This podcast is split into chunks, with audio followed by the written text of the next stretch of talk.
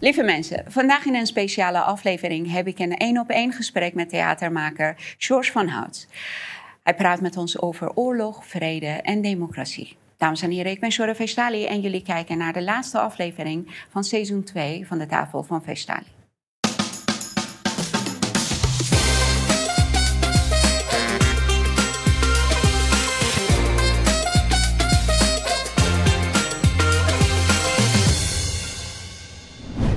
George, van harte welkom. Het is jouw eerste keer hier bij mij aan tafel. Dankjewel. Superleuk dat je daar bent. Ik heb mij echt verheugd op ons gesprek. En ik heb je jaren geleden leren kennen met jouw bijzondere theatervoorstelling over 9-11. En dat heeft, die is heel vaak bekeken, bijna 1 miljoen. En die heeft heel veel ogen opengemaakt. Zullen wij voordat we beginnen naar een kort fragment van jouw eerste theatervoorstelling kijken? Prima. Okay, doen we. De moord op John F. Kennedy.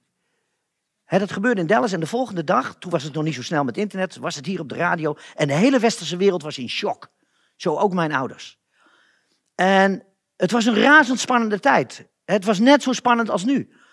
De machten stonden tegenover elkaar. De Sovjet-Unie, Amerika, de NAVO, kernwapens op elkaar gericht. Kernwapens op Cuba, de Varkensbaai-crisis. Het was doodeng. Maar het weldenkende deel van de westerse wereld had zijn hoop gericht op John F. Kennedy. Hij zou de wereldvrede bewaren. Hij zou Khrushchev gewoon de hand schudden. En dan is het die noodlottige dag. In 1963 in Dallas. President Kennedy is op verkiezingstournee daar. Met zijn vrouw Jackie. Omdat hij een tweede termijn gekozen wil worden. En ik weet niet of jullie die wel eens gezien hebben. Ik denk het wel. De Zapruder film daarvan. Dat is een heel belangrijke film. Er staat gewoon een amateur in Dallas. Met zijn amateurcamera. Die stoet te filmen. Wil alleen maar de president op beeld hebben. Als ik dat kijk, hè, als ik dat zie, dan denk ik, zitten wij in een periode dat geschiedenis zich gaat herhalen? Want we hebben dit jaar ook verkiezingen in Amerika. Het blijkt of bijna alle wereldleiders heel graag oorlog willen. Er is alleen maar 1 persoon die zegt, nee, die moet stoppen. En ik ga niet ermee verder. Moeten wij iets bijzonders verwachten? Of? Ja, het heeft heel veel parallellen met die tijd. En je moet inderdaad je hart vasthouden. Want het kan zomaar weer verkeerd gaan. Want het is nu weer een opeenstapeling van die zegt dat en dan zegt die dat weer. En dan die dreigt daarmee. En niemand, er is geen verstandig mens die er even tussen springt. We missen een John F. Kennedy. Is Donald Trump een soort John F. Kennedy, denk je? Nee, helemaal niet. Nee? Donald Trump vind ik een ongeleid projectiel. Okay. Die gaat vooral voor zijn eigen belangen. Het is wel zo dat hij, omdat het een gezond eigen belang is, in zijn eerste regeerperiode geen enkele oorlog is begonnen. Dus dat is heel positief. Maar verder is het voor mij een voorbeeld van hoe een losgeslagen, raar, puberaal land Amerika is geworden. Het slaat maar wild om zich heen. En daar is, Donald Trump is bijna een soort stripfiguur. Maar als je kijkt naar peilingen en zo, de kans dat hij opnieuw gekozen wordt is heel erg groot, bijna zeker. Ja. Dus als mensen geen goede ervaringen met hem hebben, waarom hebben ze nog steeds zoveel vertrouwen in hem? Nee, ik denk dat de mensen, en dat is wat er misgaat met democratie in het algemeen. Als mensen zich onzeker voelen, gaan ze vragen om een sterke man. Een sterk figuur. En dat straalt hij uit. En dat is... maar ze stemmen daarmee ook wel tegen hun eigen belang in. Want ik denk niet dat Donald Trump... er is maar 1 onderwerp voor Donald Trump. En dat is Donald Trump zelf. Is dat zo?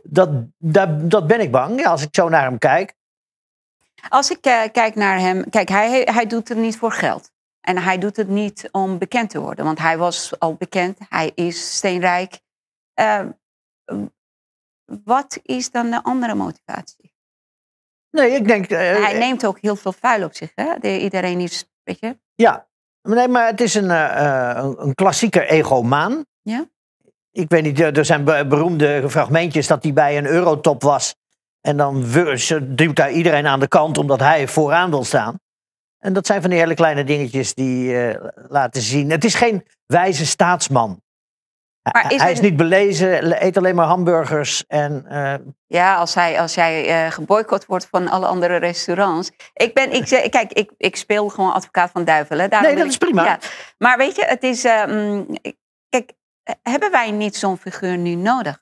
In een wereld van allemaal keurige politici in pakken... die heel netjes praten. Hun hele leven zijn ze in politiek bezig geweest... En kijk wat de status van de wereld is. Ja, maar dan ga je ervan uit dat de mensen die je ziet, dat die aan de macht zijn. Zijn ze dat niet? Nee, dat zijn ze niet. Wie zijn er aan de macht dan wel? Ja. Dat zijn de mensen die daarachter zitten en die zien we nooit. En dat is niet eng, dat is niet iets van reptilians of mensen vanuit Mars of hagedissen. Geen aliens. Dat zijn geen aliens. Nee. Dat zijn gewoon mensen die op de achtergrond... Die zitten achter BlackRock en State Street en Vanguard. Dat zijn, ik noem ze maar de 0,0001%. Dat zijn de allerrijkste. En die hebben zo'n hun... ik denk dat dat over de hele wereld een mannetje of 5000 is. Allemaal een paar oude families. En een paar hele nieuwe rijken. En die regelen het aan de achterkant. En wij zien de puppets. Wij zien de politici. En daar worden we dan geacht op te stemmen. Maar of je nou op de ene stemt of de ander, dat maakt helemaal geen verschil. Wat zijn ze aan het regelen? Je ziet alleen maar chaos in de wereld. Ja, die chaos zijn ze aan het regelen. Waarom? Omdat we naar een grote reset moeten. En dat komt onder andere omdat geldstelsels die zijn eigenlijk al geklapt. De dollar, de euro. Dat is dat fiat geldstelsel. Dus economisch kunnen ze het alleen nog maar overeind houden. Door heel veel geld bij te drukken. En nieuwe schulden aan te gaan. De schuldenbergen op de wereld die zijn gigantisch. En er moet nu een groot ding komen. Waar ze dan de schuld aan kunnen geven. Bijvoorbeeld een wereldoorlog. Dan kunnen ze zeggen, ja toen stortte de economie in. Ja, dat kwam door die oorlog. Maar die economie die niet goed was, die was lang voor de oorlog begonnen, toch? We hebben ook een aantal jaren geleden een crisis gehad. Ja, daarom. Maar dit is iets wat... dit is al heel erg lang aan de hand. Op de achtergrond. Weet je wat ik niet snap, George? George, sorry. Ja. Kijk, ze kunnen alle geld printen die ze willen.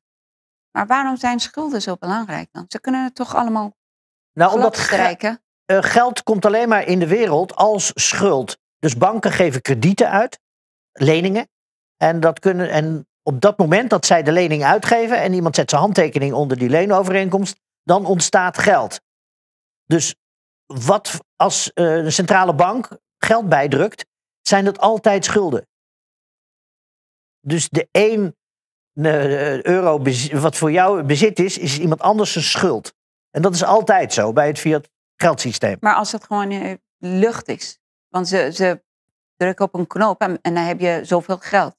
Het is niet meer zoals vroeger. Nee, maar het is dat altijd gekoppeld aan een krediet. Het is altijd schuld. Tenminste, dat fiat geld. Dat heb je niet als het een intrinsieke waarde heeft. Een gouden munt, die heeft goud in de munt. En dat is gewoon de waarde en die draag je over. Maar ons geldstelsel zit heel erg anders in elkaar. Maar dat is misschien een beetje te ingewikkeld om het nu uit te leggen. Een ander groot ding wat ze aan het regelen zijn, is dat... de witte westerse mens is de hegemonie aan het verliezen. En dat is al jaren aan de hand. En dat is ook terecht. Wij hebben natuurlijk... Wij zijn met 1,5 miljard westerlingen. En er staan 6,5 miljard mensen die ook op deze wereld leven. Die niets in de melk te brokkelen hadden. En die denken, wij zijn nu aan de beurt. Dus die verenigen zich in die BRICS-landen. De Brazilië, Rusland, India. En die zeggen, wij accepteren niet meer dat die witte mensen uit de Verenigde Staten of uit Europa alles op de wereld bepalen. Maar niet alleen zij zeggen dat, maar westerse mensen doen het ook. Het lijkt of westerse mensen ook dat niet meer willen. Want ze zijn zo vol met schulden. Ze schamen zich alsof ze schamen dat ze westers zijn. Oh, nou, dat white guilt. Ja. Oké, dat bestaat. Ja, dat voelen wij ook. Waarom? Maar de bovenkant van de wereld, die heeft belangen te verdedigen. Dus die willen macht. Als je machtig bent, wil je de macht nooit kwijt. Ja. Dus die elite waar ik het net over had, die 0,0001%, Die denkt, nee, wacht even. Dat laten wij niet toe. Dit gaan wij niet uit handen geven. Of als er al iets moet veranderen, dan moeten wij het zo regelen dat het weer naar ons toe komt daarna. Dus... Denk je niet dat het gewoon echt een domme scenario is? Wij zijn alleen maar, wij zien de buitenkant. Soms heb ik het gevoel, misschien al die chaos en zo, die is ook gecreëerd om ons voor de gek te houden. Ja. Om die 0,0001%. Ja, dat zag je aan COVID. Dat is gewoon weer iets, of dat zag je daarvoor, de war on terror, de oorlog tegen het terrorisme. Dat is allemaal om angst aan te jagen. En als mensen angstig zijn en onzeker, ja, dan gaan ze rare dingen doen. Ja. En dan roepen ze om veiligheid en om bescherming en om een sterke man. Ja, iemand die alles bepaalt en controleert. Ja, en als diegenen die aan de macht zijn dan ook nog eens een mooi, helder, klaar vijandbeeld de wereld in schoppen. Wat eerst het terrorisme was wat uit de islam voort zou komen. Nou, dat is een beetje versleten. En dat was toen een enge ziekte. En nu is het een man in Rusland. Tenminste. Ja, dat vind ik er eng aan. Maar waarom denk je dat mensen het patroon niet zien? De patroon of het patroon? Maakt niet uit. Ja, dat patroon is omdat het ondenkbaar is. Dat kan de menselijke geest niet aan. Waarom? Dan valt je hele wereldbeeld aan duigen. Ja, ik ken dan een paar mensen die helemaal... Ja. Dan kun je de wereld niet meer uitleggen aan je kinderen. En je dacht altijd... Kijk, ieder mens wil een goed mens zijn.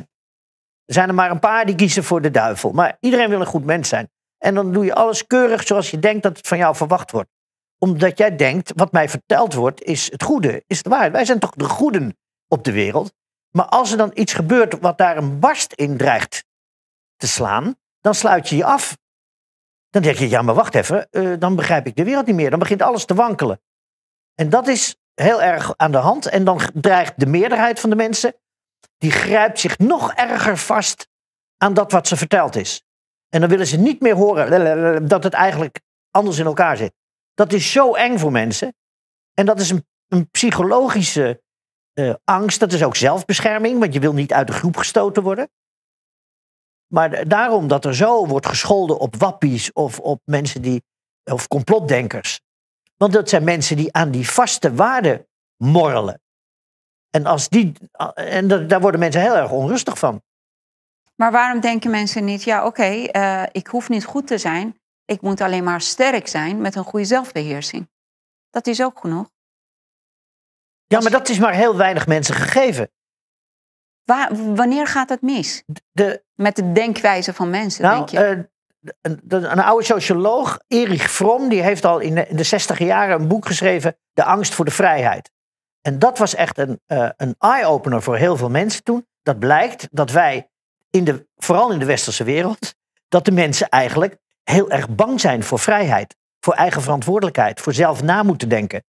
Mensen willen liefst, diep van binnen... een papa waaraan ze moeten gehoorzamen. En dan denk je, oh, wij leven in de vrije wereld. Wij zijn emancipatie. De burger heeft invloed. Maar eigenlijk zijn we daar als de dood voor. En dat maakt dat we dan, als het onrustig wordt... houvast zoeken bij vijandbeelden, machtsverhalen. En dat is... Dat is gewoon heel erg lastig, sociologisch. Wanneer had jij twijfels over 9/11? Mijn twijfels over 9/11 die waren intuïtief al meteen toen ik het zag. Maar toen overkwam mij dat, wat ik net uitleg. Toen ik het zag... De eerste toren heeft niemand gezien live. Nee. De televisiecamera's gingen daar naartoe en die gingen aan. Dus de tweede inslag in de tweede toren... die heeft de hele wereld... Live. Dat is heel slim bedacht. Heeft dat live op tv gezien. En ik dacht meteen, intuïtief, dit klopt niet. Dit gaat te mooi. Dit lijkt wel een filmscript. Toen al? Ja, maar toen sloeg bij mij die gedachte in van... Nee, dit is, kom op. Gewoon geloven wat ze vertellen. Niet zo die achterdocht. Kom op, dit zijn gewoon 19... Saoedi-Arabische kapers en die hebben die 4 vliegtuigen gekaapt en gewoon weg met je achterdocht. Omdat je daar heel erg van schrikt, want dan zou je Zodra je aanvaardt dat het niet waar is wat je hoort, geeft dat een verantwoordelijkheid. Ja, ja. Terwijl als je gewoon maar aanvaardt wat je verteld wordt, dat is fijn. Dan kan je rustig je leven leiden. Dus ik drukte die intuïtie gelijk weg. Later, in 2006, heb je in Amerika een hele grote beweging gehad. Die stonden met 10.000 man op Times Square in New York. 9/11 is een inside job. Allemaal t-shirts aan. En dat 2006? Was in 2006. Daar heb je een hele grote truther-beweging gehad. Nou, daar ging gelijk het overheidsapparaat op los. Die mensen werden gelijk heel erg hard aangevallen. En daardoor is die hele beweging 2007, 2008 weer helemaal weggeduwd. Die waren wappies van toen? Dat waren de 9/11 wappies van toen. Okay. Ook in Nederland had je toen mensen die daar onderzoek naar deden. En je had zelfs een website, die heette Zapruder, van Patrick Saval. En die had toen al veel kijkers. Alleen dat is later weer weggeëpt. Nou, toen in die tijd heb ik in het cabaretduo waar ik toen in zat, met Tom de Ket, Van Hout en de Ket heet dat, heb ik 1 nummer gemaakt over 9/11 en over dat je als mens soms niet weet wat je ziet. En dat is dat nummer wat in complot zit. Dan doe ik een oude Indiase schaduwspel met mijn vingers. En dan zie je eerst een kameel en een konijn. En op het laatst zie je de 2 Twin Towers en vliegtuigen. En dan blijkt dat ik dat allemaal genept heb. Dat was een truc. En zo laat ik dan... Dat was in 2006. Maar dat was maar 1 nummer in een cabaretvoorstelling. Gewoon over dat je je eigen waarneming soms niet kan vertrouwen. Mm-hmm. En toen stopten we met cabaret en gingen wij de verleiders beginnen. En dan ging ik het geldstelsel onderzoeken en de zakenwereld. En doordat ik het geldstelsel ging onderzoeken, kwam ik erachter dat de dingen heel anders in de wereld in elkaar zitten dan ik altijd al dacht. Als keurig lid van D66. Dus, je was een D66er? Ja, 30 jaar lang. Maar goed, niets menselijks is mij vreemd. Dus toen ben ik in 2014 weer begonnen die oude 9/11 verhalen weer eens op te duikelen en uit te spinnen. Wat was voor jou de aanleiding om het opnieuw op te pakken? Dat was mijn onderzoek naar het geldstelsel. Dus dat zit heel anders in elkaar dan ons op school geleerd wordt. Zelfs bij economiestudies of leer je het verkeerd. Dus toen dacht ik, ik ga terug naar mijn oude fascinatie. Dus toen liet ik even die intuïtie weer toe van toen. Even onderbreken. Je zegt dat het is heel anders dan wat ons geleerd wordt. Hoe ben je daarachter gekomen? Want als alles wat wij leren niet klopt, hoe ben jij aan die materiaal gekomen die... Nou, omdat het materiaal er is dat uitlegt hoe het wel zit. Alleen dat wordt heel erg weggedrukt. Okay.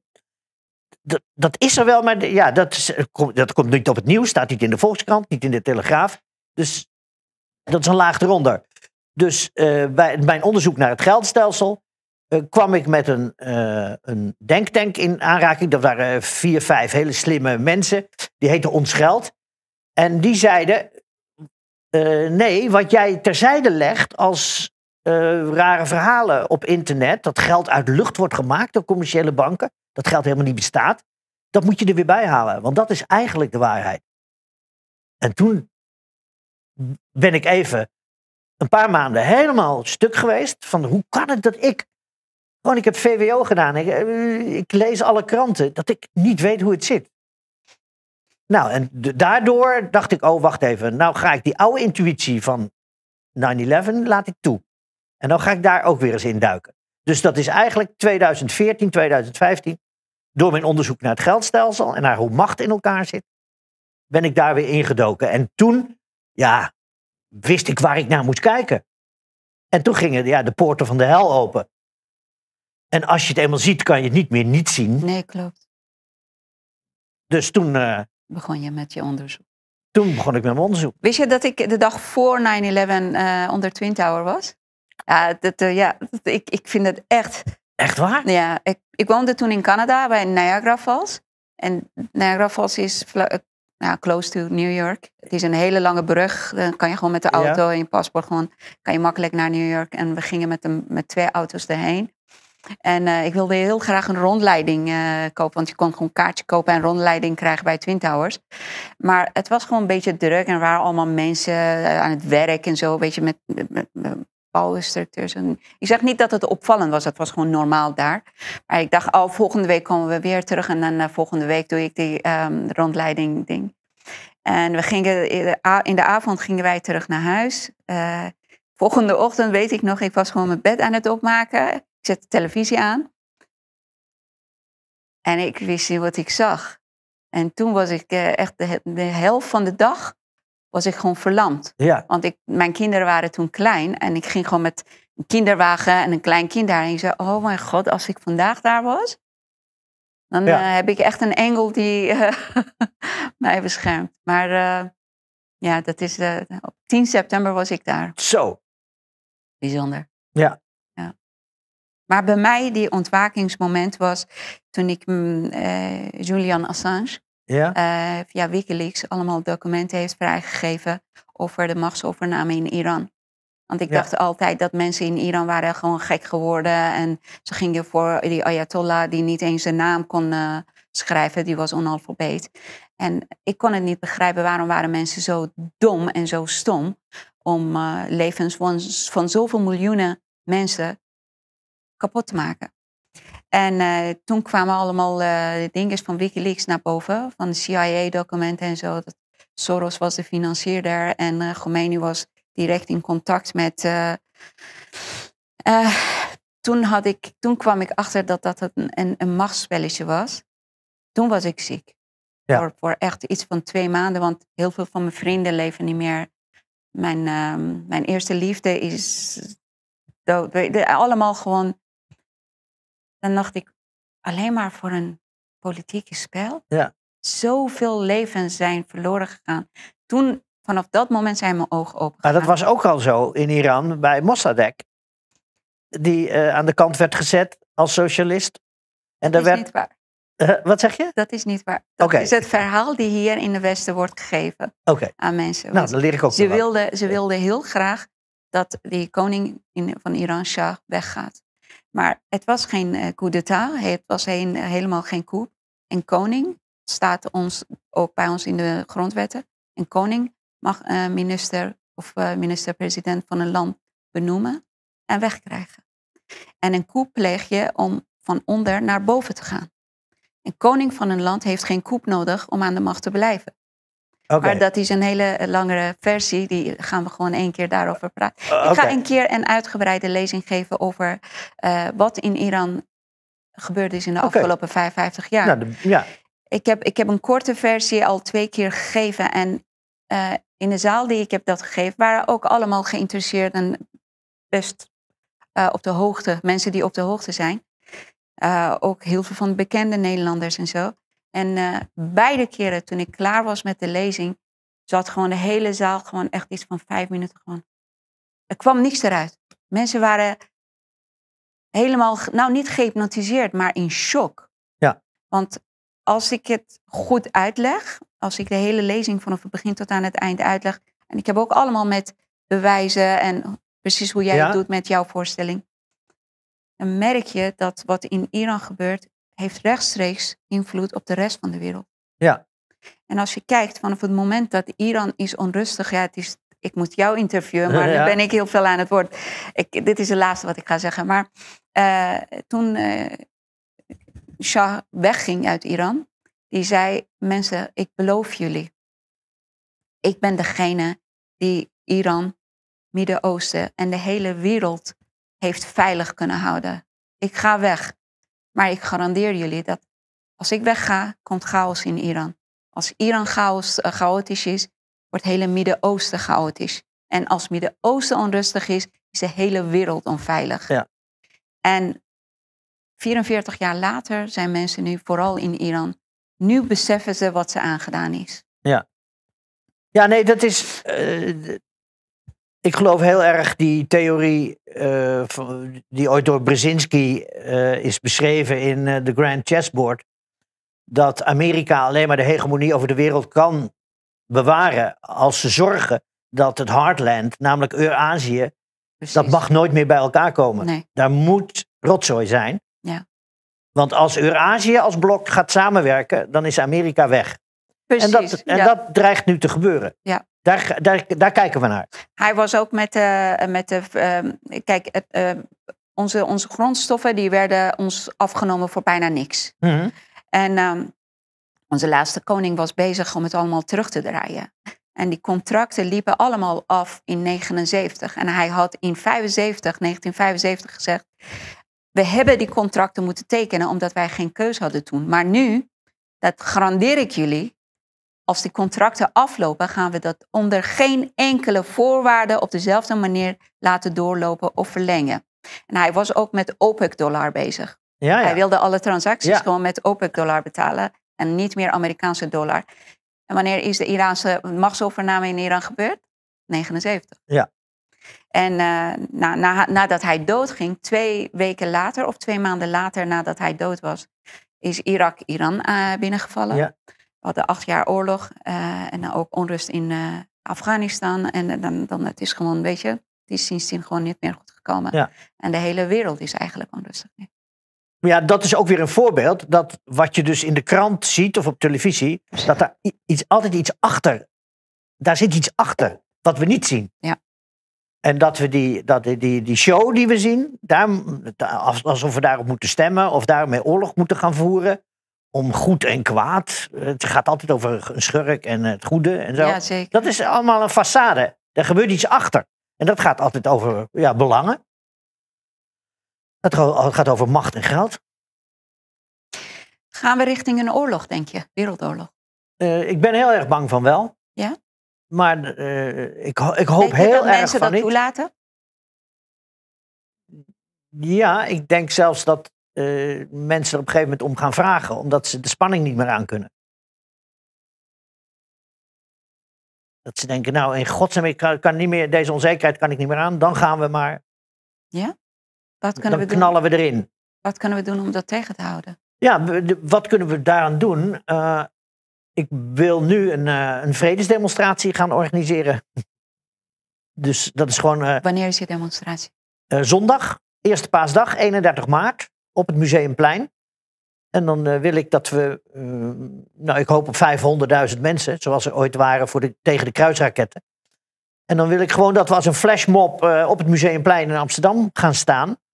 Of als je niet naar Amsterdam wil, kan je het ook organiseren op het Kerkplein bij jou in je dorp of in een andere stad.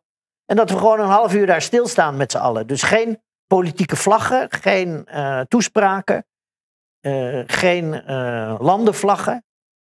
Gewoon mensen, misschien allemaal iets wits in ons hand. Of gewoon een statement maken. Maar wat hebben wij tot nu toe bereikt met vredig te blijven? En helemaal niks. Waarom gaan we dan op dezelfde wijze door?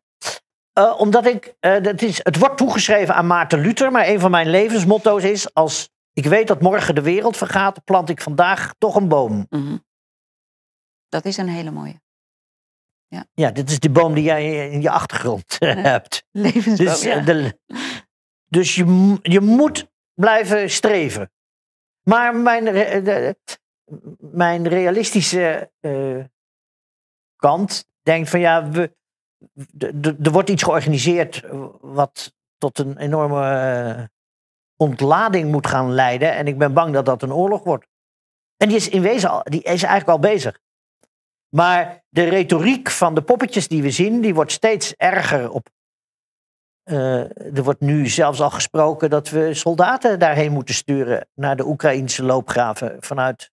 Denk je dat zijn mensen die dat toch gaan accepteren en toch naar nu wordt heel erg gezegd door alle partijen en vreemd genoeg bij ons in Nederland ook de linkse partijen. Ja, er moeten veel meer bommen en raketten moeten naar Oekraïne. Mensen weten niet wat bommen en raketten aanrichten. Precies. Ja. Ik heb dat meegemaakt. Het is absurd dat daarom gevraagd wordt. Er moet onderhandeld worden.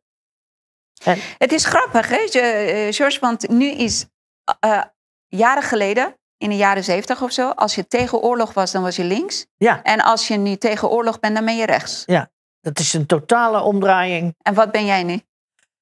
Ik doe niet meer aan links of rechts. Nee. Ik noem mezelf een democratisch humanist. Ik ben voor vrede en voor het leven en voor de liefde. Maar, en voor de waarheid. Hoe kan je een oorlog winnen met vrede en liefde? Dan ben je gewoon zo uitgeschakeld in een wereld van geweld. Ik zeg niet dat wij gewelddadig moeten worden. Maar moet het niet gewoon een beetje in verhouding zijn? Ja, je moet daarbij je verstand. Dan moet je genoeg kracht. Ja, je moet niet je verstand. Ja, je moet niet je verstand verliezen en je moet niet over je heen laten lopen. Maar dat wederzijdse armpje drukken, dat loopt nu gewoon uit de hand. En over 10 jaar zullen onze kinderen weer zeggen van, hadden jullie dat niet kunnen voorkomen? Moet je kijken, al die miljoenen doden, al die verwoesting. Dat zeiden we na de Eerste Wereldoorlog, dat zeiden we na de Tweede Wereldoorlog. Dit nooit meer. En nou wandelen we er gewoon weer achteraan. Daar gaan we weer. Ja, maar en, met ook... en naar ik meen op valse gronden. Ja, allemaal leugens die wij te horen krijgen hoor. Ja, het zijn allemaal leugens, ja. Maar het wordt nu van alle kanten gewoon heel erg benadrukt. Oh, we komen gewoon in de Derde Wereldoorlog of Derde Wereldoorlog is gaande. Maar dat is dan toch ook angst, zei je? Mensen worden in angst gehouden. En van, zelfs mensen die wakker zijn, die praten gewoon heel erg... ja, en het is nu te laat, en wat moeten we doen? Maar angst is angst. Angst maakt mensen zwak. Ja, en daarom is het ook zo'n dankbaar machtsmiddel. Ja. Dat zei Göring, geloof ik al, voor de Nuremberg-tribunalen. Toen hem gevraagd werd, hoe heeft u dat zo makkelijk kunnen doen? En dat Göring zei, ja, het is heel makkelijk om een volk achter je te krijgen. Gewoon ze vertellen dat ze door iemand worden bedreigd. Dat iemand ze gaat aanvallen. En als je dat maar vaak genoeg herhaalt, gaan mensen het geloven. En dan worden ze bang. En dan zijn ze als was in je handen.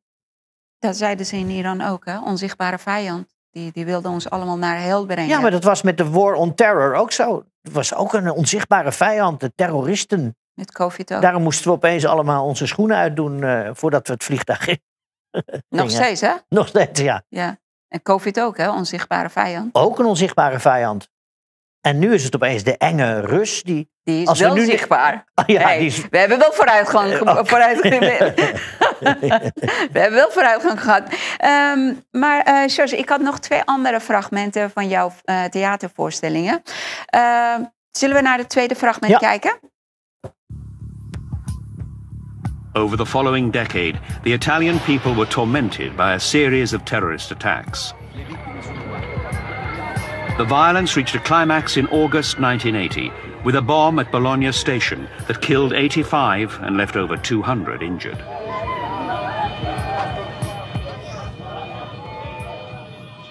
Convicted terrorist Vinciguerra believes that ultra-right groups such as his own were manipulated by the state.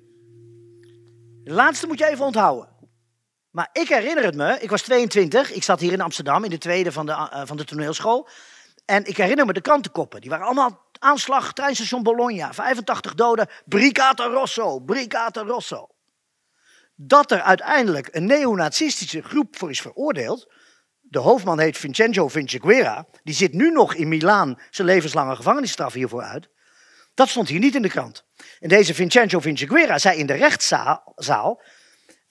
ja, wij hebben al deze aanslagen gepleegd, maar wij werden hiertoe aangezet. Wij kregen wapens, wij kregen geld, wij kregen hier opdracht toe van een macht, achter de regering. Nou, hij werd in zijn gezicht uitgelachen in de rechtszaal.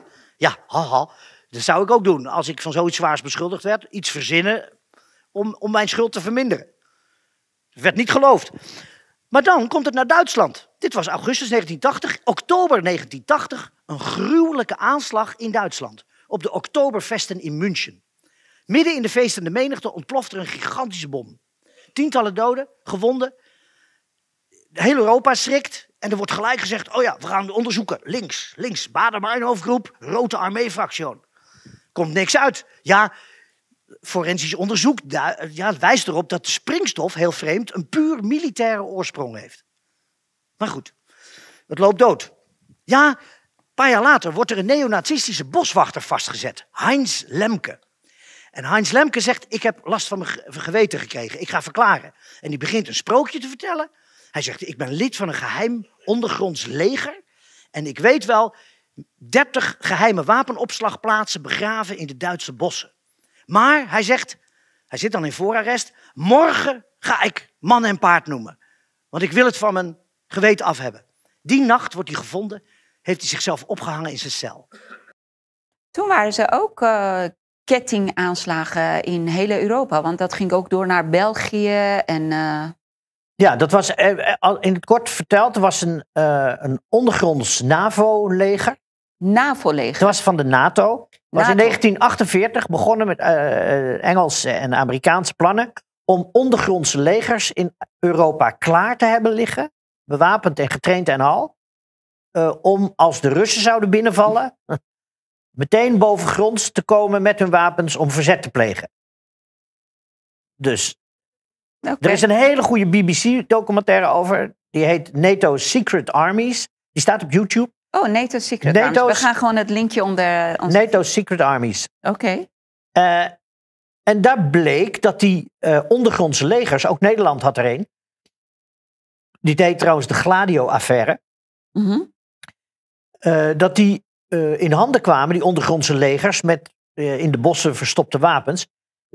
Die kwamen bij ultrarechts in handen en die ging daarmee aanslagen plegen in Bologna, in München en ook in België. En dan afficheerden ze dat zijn aanslagen van links. Dus Brigate Rosso in Italië, Rote Armee-fractie, Baader-Meinhof Groep in Duitsland. Om de mensen bang te maken voor ultralinks, zodat ze om een rechtse regering zouden gaan vragen. Dat heet de false flag aanvallen. Maar ik herinner het me, deze aanslagen die we net zagen, zoals Bologna in 1980. Daar stond groot op alle kranten, Brigate Rosso, Brigate Rosso. En het bleek dus dat dat weer een angstcampagne is geweest. Van mensen uit geheime diensten en geheime netwerken achter de macht. Die wilden de bevolking weer angst aanjagen. Zodat ze om een rechtse regering zouden vragen. En dat was dan zogenaamd om het communisme buiten de deur te houden. Maar al die aanslagen veel van die aanslagen die toen gepleegd werden, zogenaamd door ultralinks, hadden we te danken aan dat geheime ondergrondse NATO-leger. Waar gewoon mensen, ook in Nederland heette de operatie en inlichtingen, daar waren gewoon Nederlandse tandartsen, ex-militairen, ex-politieagenten, waren daar lid van. En die gingen 1 keer in de maand, moesten ze 's nachts ergens oefenen, mochten niks thuis daarvan vertellen. En er lopen nu trouwens ook rechtszaken tegen de Nederlandse staat. Alleen daar horen wij niks over. Oh? Van familieleden, van leden van operatie en inlichtingen. Die de staat aanklagen om de psychische schade die zij als gezinnen hebben ervaren. Omdat hun vader lid was van dat geheime leger. Ja. En die hadden dus wapenopslagplaatsen. Die zijn ook in Nederland gevonden door spelende kinderen. Zijn in handen gekomen van de misdaad. En de regering wist van niks. Dus Ruud Lubbers in 1990, die moest met schaamrood bekennen dat hij als premier van het land... Niks van wist. En hij zat net zo lang als premier, bijna als Mark Rutte nu. Want hij wist van niks. Zullen we kijken naar het volgende fragment? Ja. Ria Bekkers, dat is de fractievoorzitter van de PPR, linkse partij. Je moet daar een beetje vergelijken met de Femke Halsema van toen, maar dan met een prettige stem en leuk haar en leuke kleren. Ons probleem is dat er al 40 jaar lang een eigenstandige organisatie bestaat met een inlichtingen- en een verzetstaak die op geen enkele manier aan parlementaire controle is onderworpen. Die bewust voor dat ene deel buiten de wet op de inlichting- en veiligheidsdiensten is gehouden en waarvan we maar moeten raden of de minister-president er zelf enige vat op heeft. Ja, dat was een enorme shock in Nederland dat er zoiets bestond. En het is dus heel snel... ontmanteld en onder het vloerkleed geveegd. Want het was uitermate pijnlijk en gênant. En die mensen die ook in Nederland lid waren van dat ondergrondse leger... Die hadden allemaal license to kill. Dus die moesten 's nachts oefenen dat ze bommen gingen leggen... en zogenaamd Russen gingen aanvallen. Maar en omdat het in het diepste geheim was... raakten die gezinnen... waar die mannen in woonden, die raakten ontwricht. Want natuurlijk, dat hou je niet zomaar geheim. Denk je dat dat nu nog ook gaande is? Ja, natuurlijk. Er zijn natuurlijk nu dat soort operaties bezig. Alleen niet. Dit is dan heel erg kuifjeachtig met in de bossen vergraven wapens en 's nachts oefenen. Nu gaat alles in de cyberwereld. Dus ja. We worden in de gaten gehouden. En veel meer dan wij weten. En veel meer dan we hopen. Maar we worden enorm onderdrukt. En in de gaten gehouden. En precies. De censuur is gigantisch. Ja. Dus vroeger was door de sociale druk zelf censuur genoeg. Maar nu moet er gewoon keihard ingegrepen worden. Want het officiële machtsverhaal moet overeind blijven. Laatst bij WNL op zondag was er een generaal. Ik ben even zijn naam kwijt. Gepensioneerde generaal. En die zei het openlijk. Hij zegt, we zitten in een informatieoorlog. En het gaat om preferente werkelijkheden.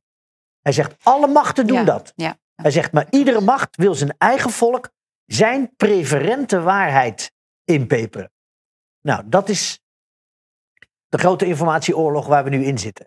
En dat doet Poetin net zo goed als Xi Jinping, of als precies. Biden, ja. Of als de CIA, of als de KGB. Dat gaat dwars keihard tegen elkaar in. Dus we leven in een wereld die geen vrijheid meer heeft. We worden constant bedreigd met allerlei oorlogen. Het gaat niet goed met de economie. Wat is de hoop voor morgen? Ik kan niet anders leven dan dat ik een optimist ben. En een vooruitgangsdenker. We verbranden geen heksen meer. Kinderarbeid is afgeschaft. Slavernij is afgeschaft. Ik hoop dat we als mensen, wij, gewoon jij en ik, en allemaal bij elkaar, dat wij bij zinnen komen. En dat we op een gegeven moment zeggen, hier doen wij niet aan mee. Dat is de enige wat we hoeven te doen. Ja. Gewoon niet meegaan met propaganda, niet bang worden. Gewoon leef je eigen leven en laat zien dat jij niet voor de gek kan worden gehouden. Ja. Dat is eigenlijk alles wat we moeten doen. Zo simpel is het. Ja, maar het klinkt heel simpel. Ja, maar het is blijkbaar veel moeilijker. Maar het is, helemaal als je het hebt over grote groepen en groepsdynamiek, is dat razend moeilijk. Ja, mensen moeten niet bang zijn als ze een tijdje alleen... Maar mensen worden bang. Al mijn vrienden en mijn collega's, die zagen wat er met mij gebeurde toen ik het 9/11 open ging vouwen. En die dachten allemaal, oei, die prijs is mij te hoog. Ja, dat... En... Daar heb je ook gelijk in, want het is die druk van dat gecanceld worden of voor gek verklaard worden. Daar moet je wel tegen kunnen. Was George Carlin, die Amerikaanse man, die zegt, they have you by the balls. Yes. George Carlin, dat is een van mijn helden. Ja. Die had alles al heel snel door en dat is meestelijk. Ja, jammer dat hij niet meer leeft. Ja, heel erg jammer. Maar... Stel maar voor dat wereldoorlog komt. Derde wereldoorlog, ik hoop het van niet. Maar dan tegelijkertijd komt ook een pandemie. Welke heeft voorrang? Moeten wij allemaal binnen gaan zitten? Of moeten wij toch gaan vechten? Welke heeft virus voorrang? Of komt lockdown? Dat is wel grappig. De humor blijft bij mij altijd op nummer 1. Ik vind het wel heel grappig dat je dan alleen de loopgraven in mag als je geïnjecteerd bent. Want je mag de man naast je in de loopgraaf niet aansteken met deze enge ziekte. Het was toen ik met de COVID iemand had gebeld. Toen werkte ik nog bij een coöperatie. En die zei, mijn man is overleden. En diegene die naast me zat, die zegt, niet van COVID. Ik zei, ja, maar wat maakt het uit? Overleden is overleden. Ja. Dus, en toen zei nee, het was geen... gelukkig. Huh? Ja. Ik snap het niet. Waarom is het minder erg als iemand dood is, maar niet aan COVID? Maar wel dan van kanker of zo. Ja. Dus... Nee, maar zo werd het verhaal erin gestampt. Dat is dan... Dat COVID was verschrikkelijk. COVID was de Poetin van 2 jaar geleden. Ik heb gezegd dat ik vandaag een gesprek met jou heb. En ik heb best veel kijkersvragen gekregen. Ik ga ze niet allemaal aan je stellen. Maar als je het goed vindt, dan wil ik een paar aan je stellen. Oké. Even kijken. Waarom dit allemaal? Alle onrust en alle oorlogen. Waarom? Dat is waar we het gesprek mee begonnen. Mm-hmm. Er moet iets gereset worden. En dat is een machtsstrijd van... geven wij als 1,5 miljard witte westerse mensen... geven wij de hegemonie over de wereld uit handen. Aan die andere 6,5 miljard mensen... die er al heel lang recht op hebben. Dus het wordt, binnenkort is het, zijn witte westerse mensen slaven van andere 6 miljard, denk je? Ja, als wij het stom spelen, dan gaan we daar naartoe. We moeten samenwerking zoeken met die mensen. Ja. Maar we moeten niet tegen ze gaan vechten. Nee, precies. Oké. Is er een eliteklasse die dit bepaalt? Ja, dat had je ook gezegd, 0,0001%. Ja, ik denk dat het ongeveer 5000 mensen zijn op de wereld. Die weten waar het over gaat, maar die zien wij nooit. Nee. Volgende vraag is... mensen willen altijd solo de macht hebben. Dus is er geen machtsstrijd tussen de elitefamilies? Hoe merken we dat? Ja, er zijn ook strijden onderling. Het is net de maffia. Dus het is niet één kliek die hetzelfde doel hebben. Nee, ze hebben ook ruzie onder elkaar. En er is ook rivaliteit. En dingen mislukken. En, dus het is niet... Het is, die elite is een amorf gezelschap. Met wisselende belangen. En de ene keer vormen ze die coalitie. Andere keer die coalitie. Oké. Dus ze hebben ook ruzie met elkaar, zeg maar.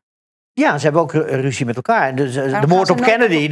Een fractie van die elite dacht... Ja, Kennedy moet uit de weg. Want die is uit op vrede. En dat moeten we niet hebben. Maar andere mensen zeiden... Nee, dat kan je niet doen. Maar ja... Dus net als bij de maffia, ze verdelen de wereld. Jij het gokken, jij de prostituees, jij de drugshandel. En totdat er eentje in iemand anders territorium komt. En dan krijg je onderling een bendeoorlog. En dan wordt dat weer gesust en dan gaan ze weer vrolijk verder. Je hebt altijd één bepaler. Eentje die het bepaalt, toch? Ja, een bepaalde coalitie die dan de meerderheid hebben. En die... Maar dat is amorf. Dat is, dus het is niet één kliek die... als schurk in James Bond zitten en zeggen... wij willen de macht op de wereld met een kat aaiend en een sigaar. Nee, het is veel diffuser. Mm-hmm. Hoe en wanneer merken we een verschuiving in macht? Ja, dat gaat heel erg sluipend. Hoe verschuift de macht?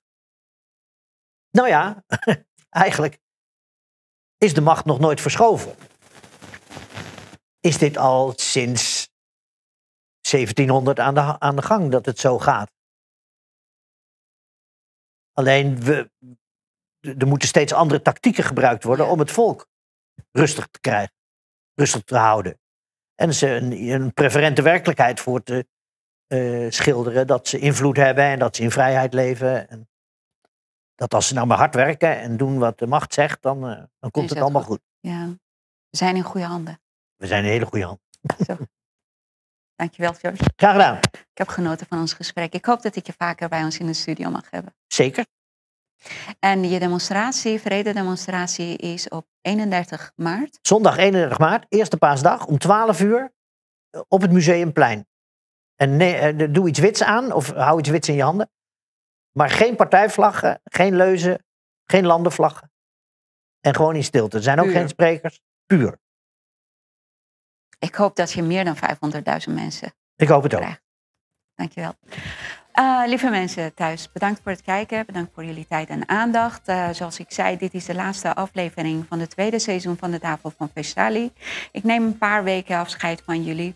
Achter de schermen blijf ik druk bezig en ik moet heel veel dingen doen en regelen. En intussen kunnen jullie ieder vrijdagavond om 6 uur kijken naar een nieuwe aflevering van Horen, Zien, Praten. Die wordt door mijn collega George van den Leden gepresenteerd. Ik wens jullie heel veel succes. Blijf ons steunen met liken, delen. En als jullie een bedrag kunnen missen met donaties. En we kunnen ons werk doorzetten. Bedankt voor jullie aandacht en graag tot de volgende keer.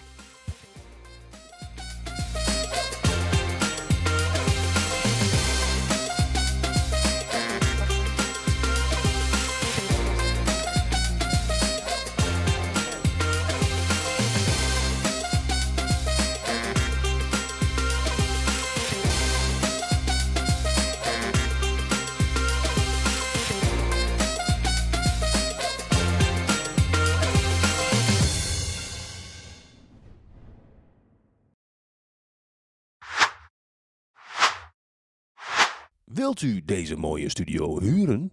Nou, dat kan. Stuur een mail naar techniek@weltsmet.nl